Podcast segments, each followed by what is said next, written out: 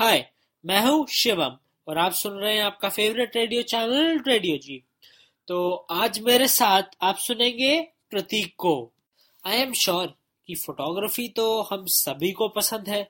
तो आज हम कुछ दो टिप्स बताने जा रहे हैं।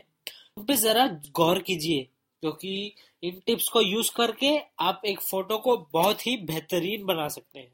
सो so गाइस किसी भी गोल्डन मोमेंट को कैप्चर करने के लिए आपको अपने सब्जेक्ट को जानना बहुत ज़रूरी है। सो so, ये तो हो गई सब्जेक्ट की बात पर एक चीज़ है लाइटिंग जो एक फ़ोटो में जान डाल देती है। किसी भी फ़ोटो को सुंदर दिखने के पीछे लाइट का ही हाथ होता है। जितनी अच्छी लाइटिंग कंडीशंस होगी उतनी ही बेहतरीन आपकी फ़ोटो आएगी।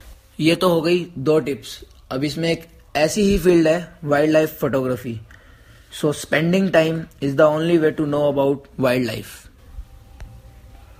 so friends use कीजिए इन फोटोग्राफिक टिप्स को और खींचिए कुछ बहुत ही बेहतरीन फोटोग्राफ्स आप खींचते रहिए कुछ अच्छी pictures so till then keep listening to radio G and these are your favourite Shivam and Prateek signing off